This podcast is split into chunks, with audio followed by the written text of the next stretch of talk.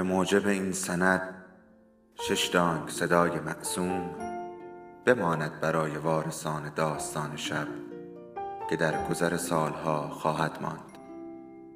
ارادتمند داستان شب.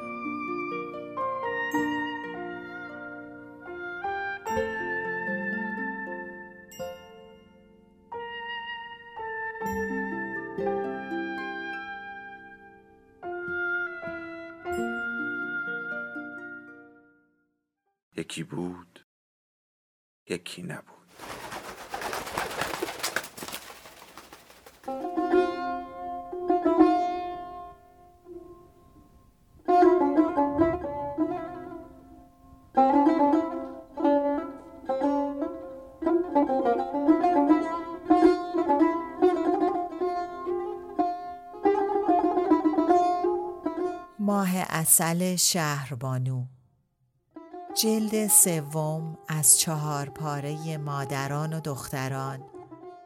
نوشته محشید امیرشاهی. فصل دهم.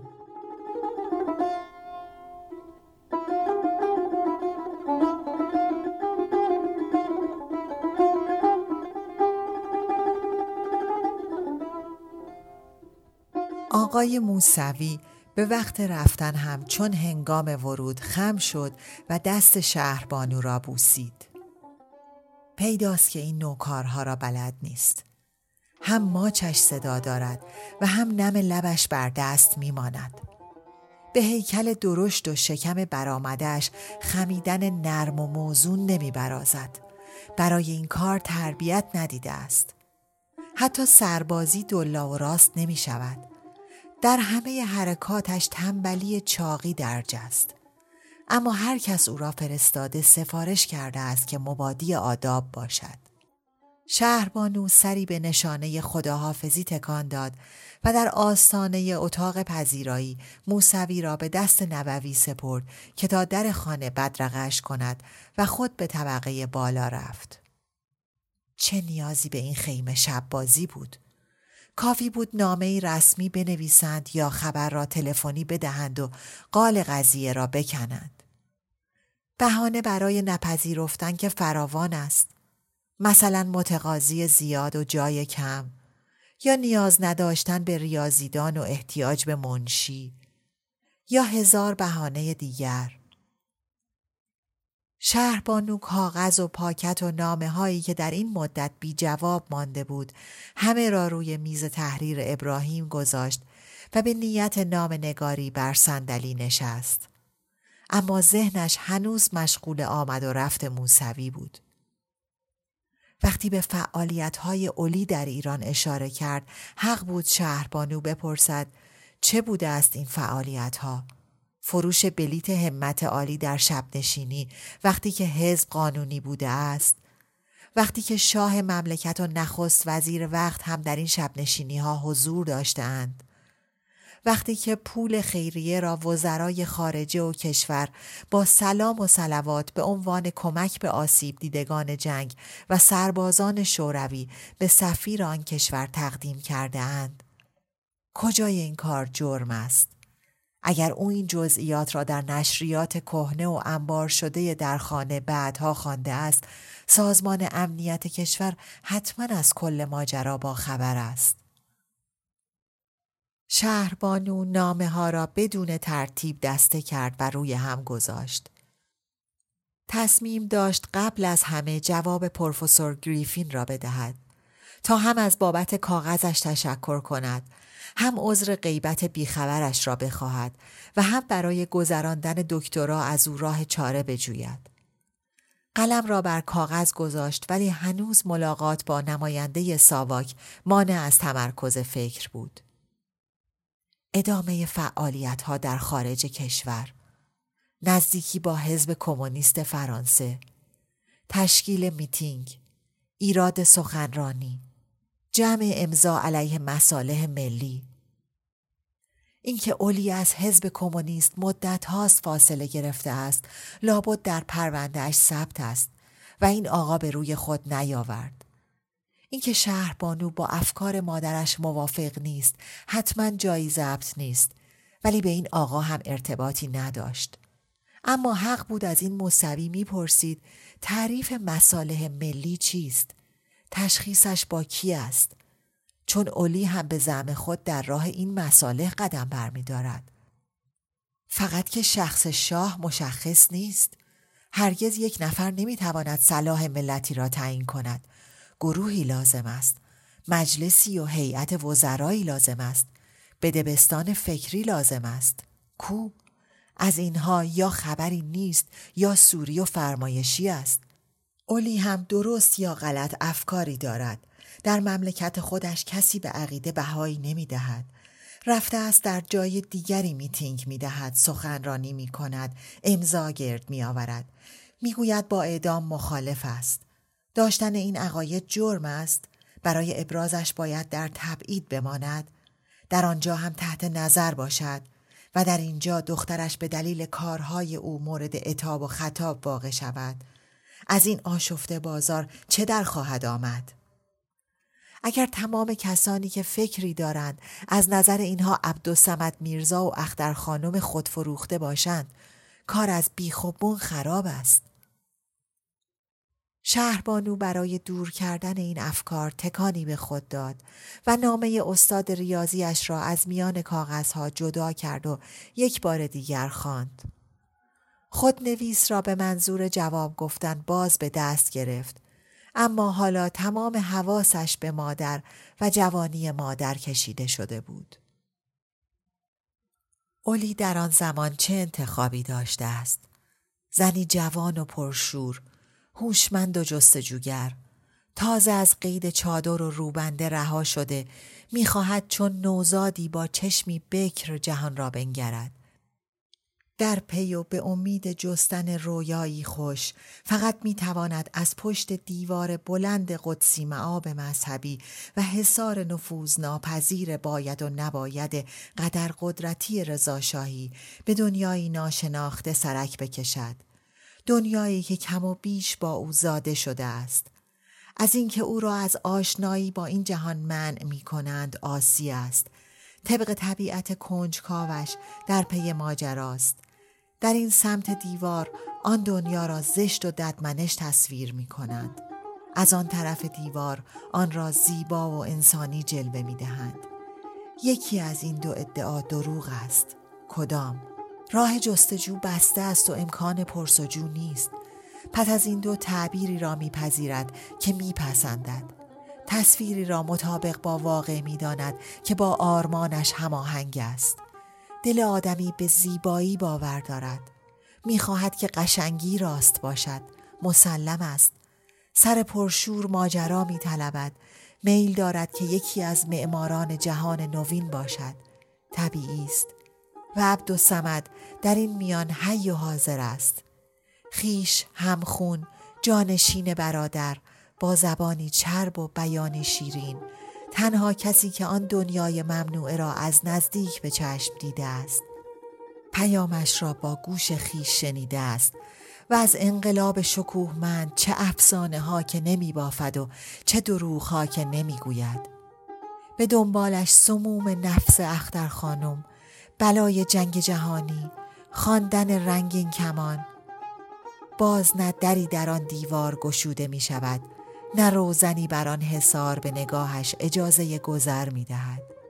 چه مفری برایش می ماند. چه انتخابی. چرا کسی جوابی نمی دهد. مگر باد یامان بر این سامان وزیده است. هیچ کس هیچ نمی بیند. حتی پدر که عبد و سمد و اختر خانم را گناهکار می شمارد ولی خامی اولی را هم هرگز نمی بخشاید. خود مادر چقدر به تنگی آن دنیا و تنوکی این انتخاب واقف است دیگر از موسوی معمور ساواک چه جای توقع عبدالسمد را در بچگی دایی عبدی صدا می کرد. بیشتر با عکسش آشنا بود تا با خودش ولی یادش بود که در مهمانی ها هم گیوه می پوشید. اولی برای این احوالات درویشانه دایی عبدی چه قش و ضعفی داشت. به اختر خانم گویا علاقه چندانی نداشت. محازا همیشه چون جوزا برای خدمت به او کمر بسته بود. اختر خانم تلخ و ترش برخلاف دایی که مهربان بود و قربان و صدقه می‌رفت همیشه فرمان می‌داد صاف و پوسکنده جونم این نطخ باید تا فردا شب برای من حاضر کنی هفته دیگه بیا وکس. دیر نیایا. چهار پنج نفرم صاف و پوسکنده با خودت بیار. تکیه کلامش صاف و پوستکنده بود. از این زن خشک و بیمهر از کودکی روگردان بود. از دایی عبدی به تدریج شد. با آشنایی به ماجرای پنجاه و سه نفر مسئله آذربایجان و فرقه دموکرات خودفروختگی سران حزب توده انشعابیون و نیروی سوم. با خواندن خاطرات آقا بیگوف انتخاب آزادی کراوچنکو ظلمت ظهر کستلر بازگشت از شوروی ژید با تعقیب دادگاه های استالینی شورش برلین ماجرای مجارستان.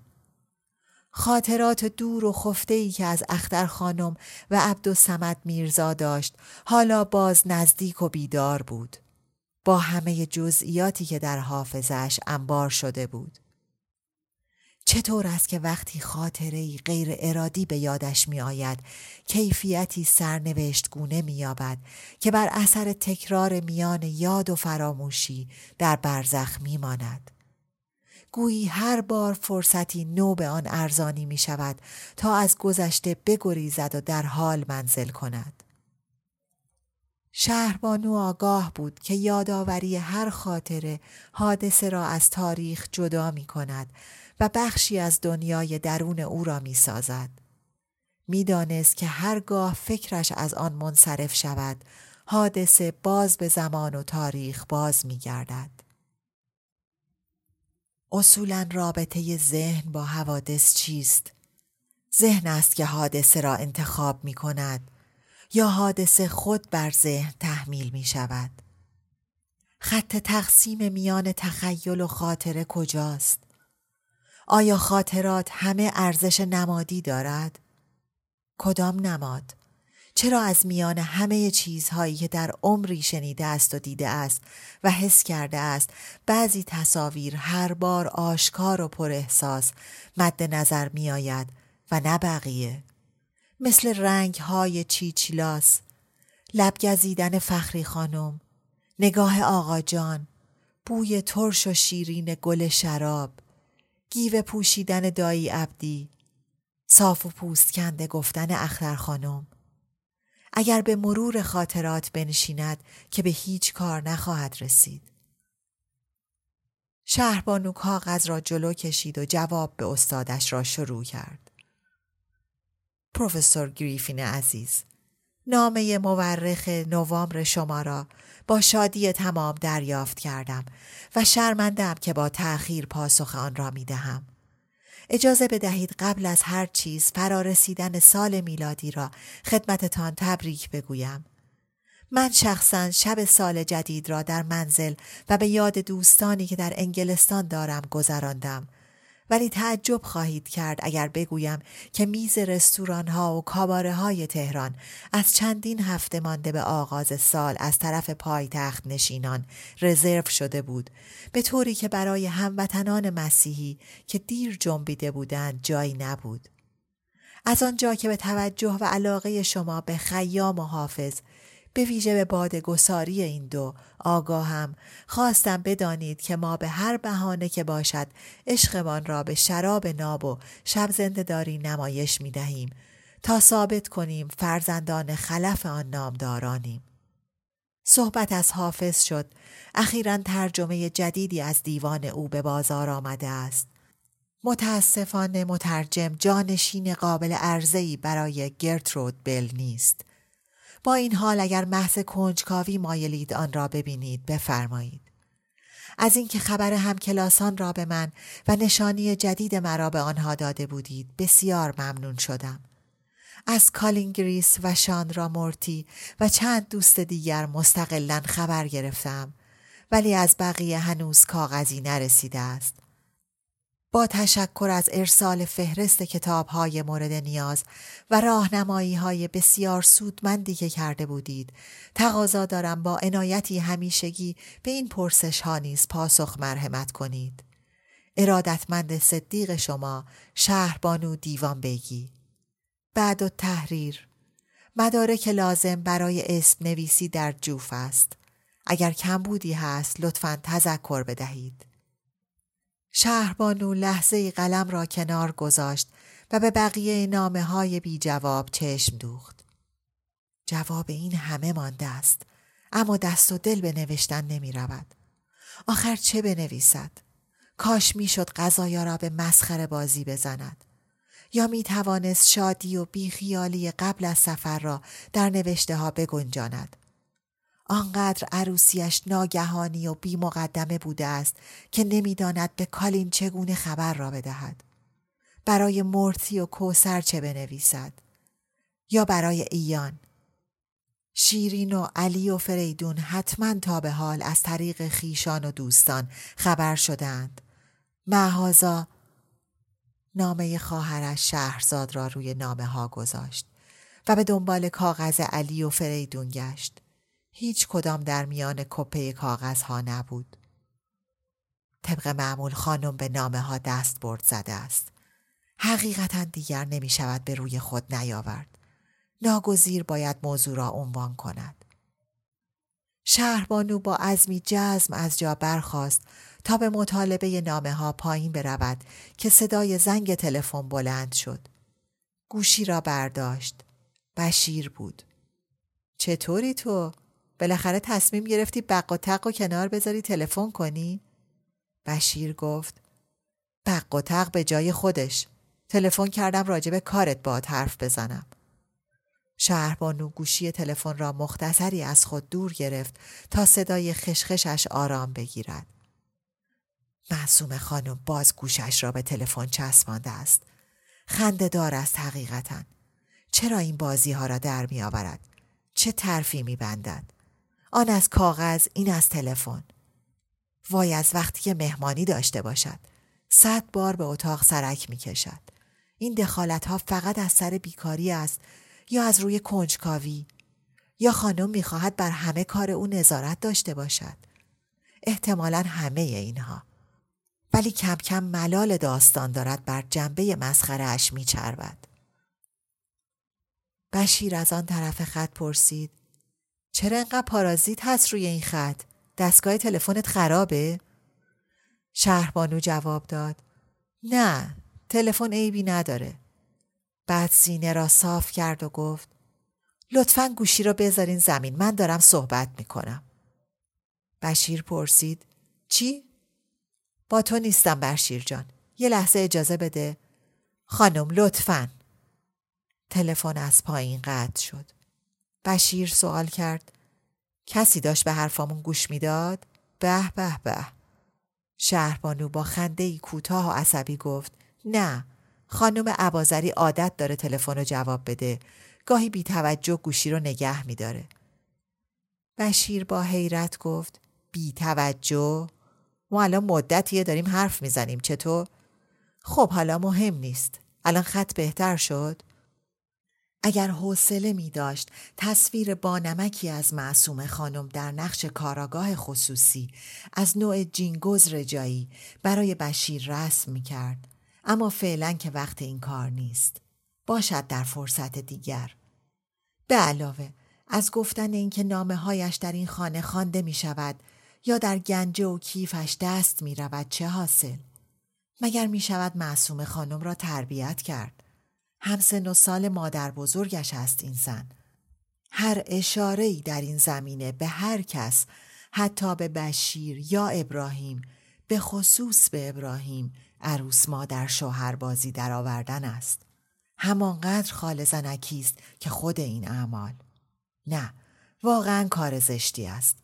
به هر روی وقتی به خانه خودشان بروند این بازی مزهک هم تمام می شود. بشیر جواب داد آره دیگه سر و صدا تموم شد. کار دانشگاه چی شد؟ رفتی بالاخره؟ شهربانو گفت آره اول بهمن دبیرخانه دانشگاه قرار داشتم ولی نتونستم کسی رو ببینم. حتی نشد برم توی دانشگاه. محشری بود از شلوغی. دانشجوها تظاهرات می‌کردن. ظاهرا علیه لوایح ششگانه. میگن چترباز ریختن تو دانشگاه. بشیر گفت چششون از پارسال ترسیده. میترسند باز کار از خرک دره. به هر حال برای کار روی دانشگاه اصلا حساب نکن. خیلی شیر تو شیره اونجا. این روزا فقط معمور انتظامی و خبرچین سازمان امنیت اون دورو برا می‌بینی. از شاگرد و استاد خبری نیست. شهربانو با اصرار پرسید آخه چتر باز برای چی؟ برای شعار اصلاحات آری دیکتاتوری نه؟ خیلی زشته بابا. من اصلا معنای این کار رو نمی‌فهمم. بشیر با کم حوصلگی گفت شعارای تند و تیز دیگه هم بوده.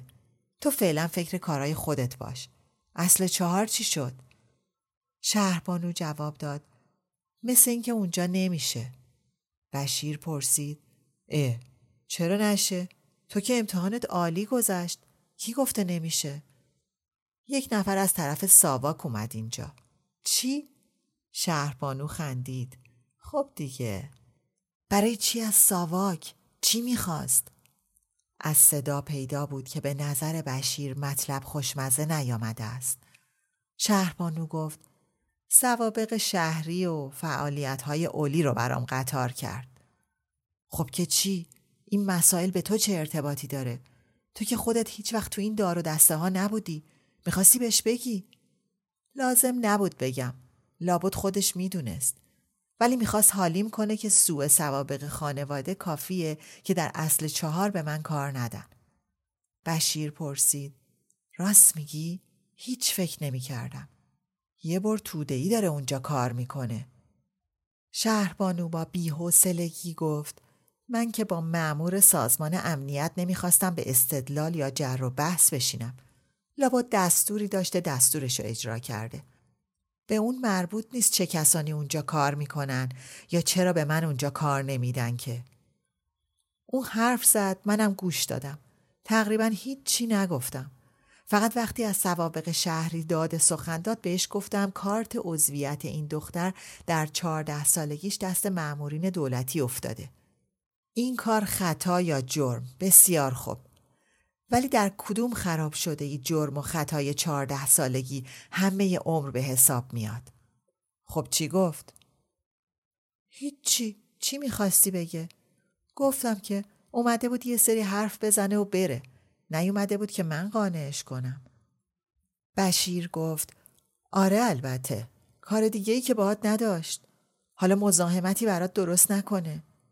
نه فکر نمی کنم. به نظر نمی اومد از شکنجه گرای ساواک باشه. چون دست منو ماچ کرد. هم موقع اومدن هم وقت رفتن. نمی‌دونی چه ماچی. پر سر و صدا یه خوردم توفی و به صدای بلند خندید. این توضیحات هم به نظر بشیر خندهدار نیامد و با لحنی جدی پرسید حالا هنوز مصممی کار پیدا کنی؟ چه سوالیه؟ معلومه من درس نخوندم که بذارم در کوزه آبشو بخورم. باید به هر قیمت استقلال مالی داشته باشد. این که نشد. حتی نامه هایش را می‌دهد احمد پست کند. ابراهیم که گویی اصلا در این عالم نیست. به هر حال مگر قرار است همه عمر کسی به او خرجی بدهد. تا حالا بابا و از این پس شوهر باید هرچه زودتر کار پیدا کند. بشیر گفت می‌دونم ولی آخه یه خورده صبر کن تو خونه زندگی تازه جا بیفتی. اقلا بذار مدرکت بیاد ترجمه بشه تا بعد. راستی برای دکترات چه تصمیمی گرفتی؟ به یکی از استادان بالاخره امروز کاغذ نوشتم. ازش خواهش کردم دقیق برام بنویسه من چه اقداماتی باید از اینجا بکنم. به علاوه برنامه و تاریخ امتحانا رو همراه بقیه کاغذ مغذا برام بفرسته. حالا نمی‌خوای برای کار دست نگه داری تا آخر سال؟ بعد از دکترات مثلا؟ صدای شهربانو بی اختیار بلند شد. نه بشیر جان نه. از تابستون تا حالا وقتم هدر رفته. می‌خوام کار رو شروع کنم. هر چه زودتر. اگه بشه از فردا.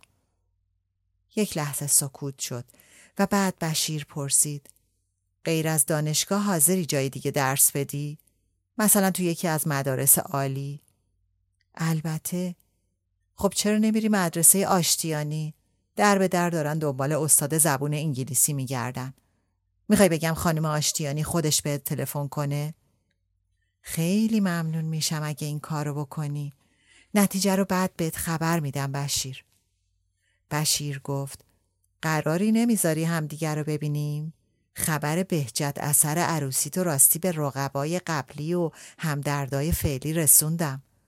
همه مشتاقن که شاه داماد رو ببینن. شاید اونا بفهمن چی به ما سر داره بنده که نفهمیدم. شهربانو خندید و گفت حتما می‌ذاریم. ما داریم نزدیکای عید میریم سفر. ماه اصله با تأخیر؟ شهربانو با کلافگی گفت هر چی که می‌خوای اسمشو بذار. به هر صورت سفر. اگه بشه قبلش همدیگه رو ببینیم خوبه. اگه نشد میمونه بعد از عید. بشیر با دلخوری گفت بهتره از این ور بشه بانو خانم. یعنی حق دوستی همینه. باید چند ماه صبر کرد؟ نه بابا اذیت نکن بشیر. اولا چند ماه نیست چند هفته است. به علاوه تو رو که زودتر می‌بینم. یه قراری می‌ذاریم. الان چطوره؟ خب بذاریم. نه الان قرار بذاریم که الان بیام. شهربانو خندید و گفت الان که نمیشه بشیر جان. پرویز پسر امم از آمریکا اومده. من نتونستم برم فرودگاه. به خاطر همین معمور ساواک و سینجیم. ولی منتظرم شب ابراهیم بیاد بریم منزل امه شمسی. بشیر با خلق تنگ حرفش را پس گرفت. نمیام. نگران نباش. گرچه از حالا تا شب خیلی راهه.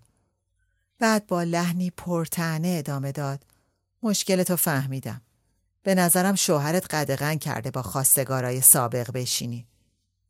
شهربانو خنده کوتاهی کرد و گفت محمل نگو. جمعه دیگه چطوره؟ ما ناهار پیش باباییم باشگاه. بعدش اگه بخوای می‌تونیم همدیگه رو ببینیم. بهت تلفن می‌کنم. بشیر پرسید یعنی من از حالا تا جمعه دیگه تلفنم نکنم؟ شهربانو با عجله گفت نه نه تلفن حتما بکن. خواهش می‌کنم تلفن بکن. فعلا قربانت. و گوشی را گذاشت. چرا نگفت که بشیر همین امروز بیاید؟ با همه اشتیاق و نیازی که به دیدارش دارد. هیچ دلیل عمده‌ای وجود ندارد. آخر از واکنش ابراهیم در مقابل دوستانش چندان مطمئن نیست. گاه عکس عملهای خاصی دارد ابراهیم. به هر حال بهتر است که از قبل آماده برخورد باشد. شهربانو به دنبال عزمی که برای پس گرفتن نامه ها از معصوم خانم جزم کرده بود آزم طبقه پایین شد. اما این بار صدای زنگ در و هیاهویی که در پی داشت او را در میان پلکان از رفتن باز داشت. اعتراض های آقای محتشم از میان درگاه بلند بود. ما رو از خواب و استراحت انداختن این حیوونا. آخه یه فکری بکنین. از دست این سگا ما نه روز داریم نه شب. درست نیست در در و همسایگی.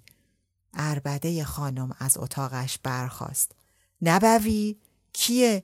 باز این مرتی که اینجا پیدا شد خدا به دور. سگم نمی‌تونه به این خونه ببینه. پناه بر خدا. نبوی به آقای محتشم گفت. خب حیوان زبون نفهمه وق می‌زنه دیگه آقا. محتشم جواب داد. نه برادر مردم دیگه هم سگ دارن. اما کی اینقدر بی موقع پارس می‌کنن؟ اینا یه مرضی دارن. هر وقت ما یه لغمه نون و گوشتی از سر دیوار براشون میندازیم تا چند ساعت آرومن. اما بنده که نمی‌تونم للگی سگای شما رو بکنم. آخه ما هم حق حیات داریم تو این محله. من امروز اومدم اتمام حجت کنم. اگه شما فکری نکنین ما مجبوریم خودمون اقدام کنیم. ما زاو و بیمار داریم. این که نشد. بنده اختار کردم. حالا دیگه میل میل شماست. و به راه افتاد. نبوی در خانه را پشت سر او بست و فریاد خانم بلندتر شد. چی می‌خواد این مرتی که از جون من؟ پناه بر خدا. بیریش مرحوم آقا حالا برای من زبون درازی هم می‌کنه؟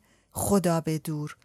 حرف حسابش چیه این مرتی که از بچه خوشگلی که به همه چی رسید صاحب لقب نشد که شد مال و اموال و نبرد که برد.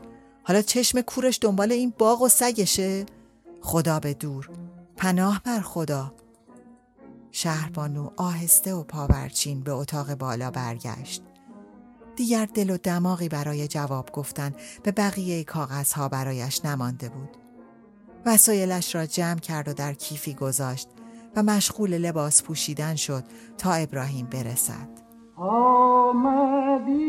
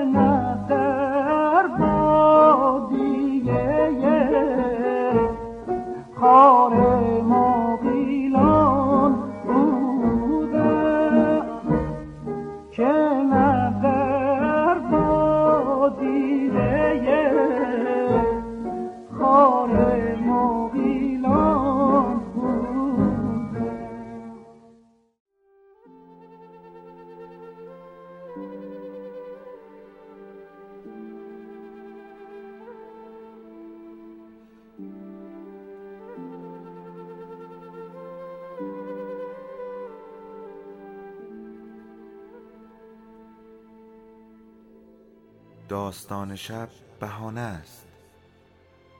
برای با هم بودن دور هم نشستن شنیده شدن.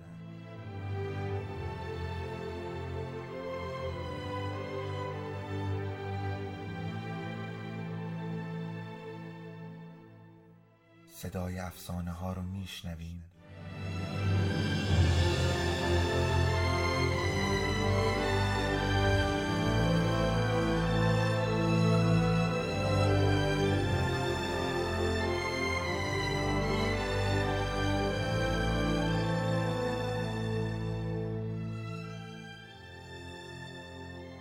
ton père.